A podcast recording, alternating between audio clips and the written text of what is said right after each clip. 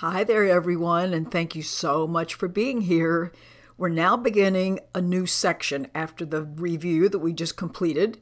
This is lesson 121 Forgiveness is the key to happiness. Now, let's remind ourselves at this point that we're not about trying to understand this. Remember, if we already clearly understood this, we would not need A Course in Miracles. so, this is about practice. This is about reprogramming. This is about continuing to erode our picture of how life works so we can find out how it really does. So let's also remind ourselves that forgiveness is letting go of our grievances. It's not essentially about anyone else. The folks out there, so to speak, are reminders and triggers, but the grievances are in my mind. They must be let go of in my mind. And here's a lot of material about what the implications are of not letting go of grievances. They aren't very good. So let's take a look. It says, Forgiveness is our answer for our search for peace. It's the key to meaning in a world that makes no sense. It's the way to safety in apparent dangers that appear to threaten you. Notice those two words apparent dangers because we're never, ever really threatened. And it brings uncertainty to all of our hopes of ever finding quietness. So, with forgiveness, all questions are answered. It's the end of uncertainty, finally, at last. And then it tells us what the unforgiving mind's life is like. It's full of fear, offers no room for love to be itself, where it can spread its wings in peace and soar above the turmoil of this world.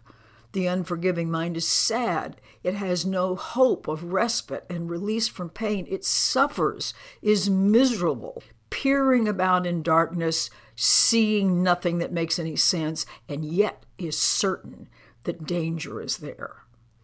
The unforgiving mind is torn with doubt, confused about itself. It's angry, afraid, weak, blustering, afraid to go ahead, afraid to stay, afraid to waken, afraid to go to sleep, afraid of every sound, yet more afraid of stillness terrified of darkness, yet more terrified at the approach of light. What can the unforgiving mind perceive but its damnation? What can it behold except the proof, and we'll put that in quotes, that all its sins are real? Remember, when we decide to feel guilty, and at this point I hope you know it is a decision, that guilt becomes the raw material, so to speak, for our hallucination making machinery. In other words, we're told that we keep making up the world on a moment by moment basis. And as long as we hang on to guilt, this is the result in our hallucinated state. And you can't mess with that system. You can't make the cause and effect between thought and what shows up in our lives be different. That's simply the way it works. So, because we think this is real and that we really have made unforgivable errors, we see no mistakes but only sins, something that we think can't be undone. It looks upon the world with sightless eyes, meaning, of course, lack of understanding. Plus, it also tells us that our physical eyes don't really see anything, they're really image makers. They're part of the apparatus that causes us to hallucinate the way we do. And it shrieks as it beholds its own projections rising to attack it. In other words, absolutely, as long as we insist that we're guilty or someone else is guilty, then punishment will be seen around every corner. It wants to live, yet wishes it were dead. It wants forgiveness or release, but it thinks there's no hope because it thinks what is done has permanently ruined everything. It wants escape and can't imagine any because all it sees is its own sins, its own notions of guilt everywhere it turns. The unforgiving mind is in despair. Wow, this just goes from bad to worse.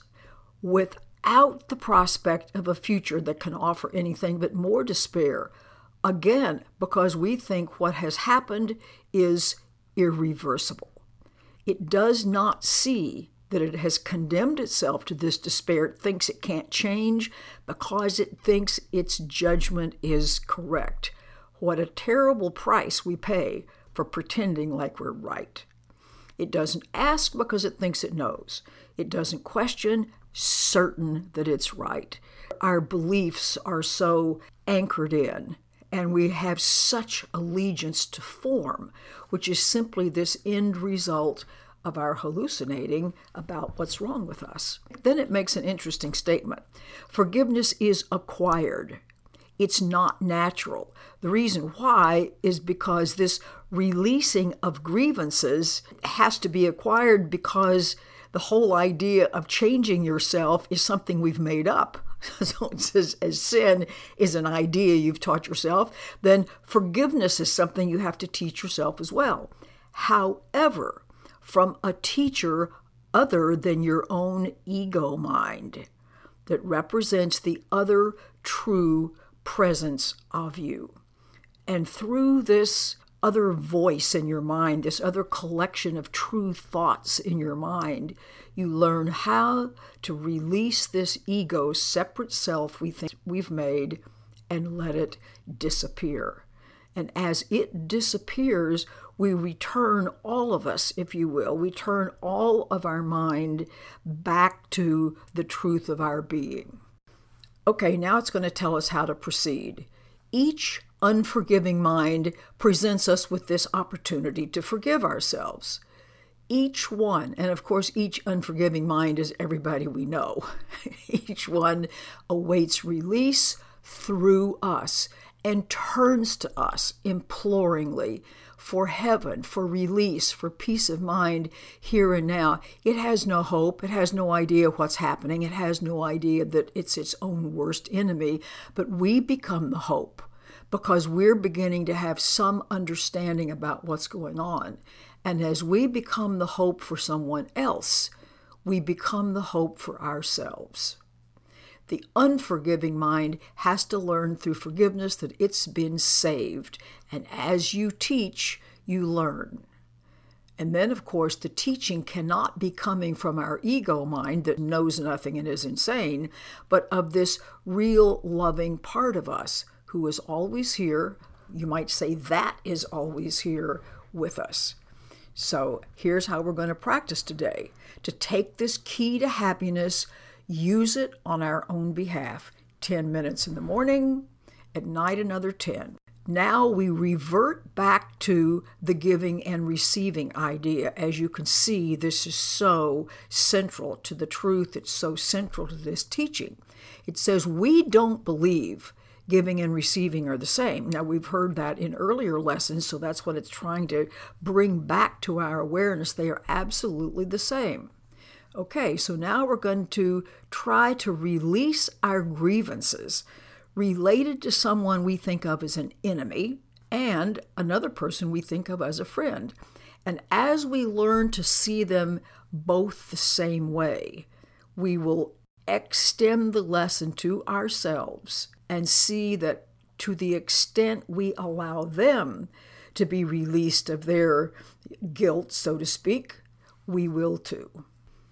And as we learn to see that they're both the same, we'll see we also are the same, and we will begin our own escape.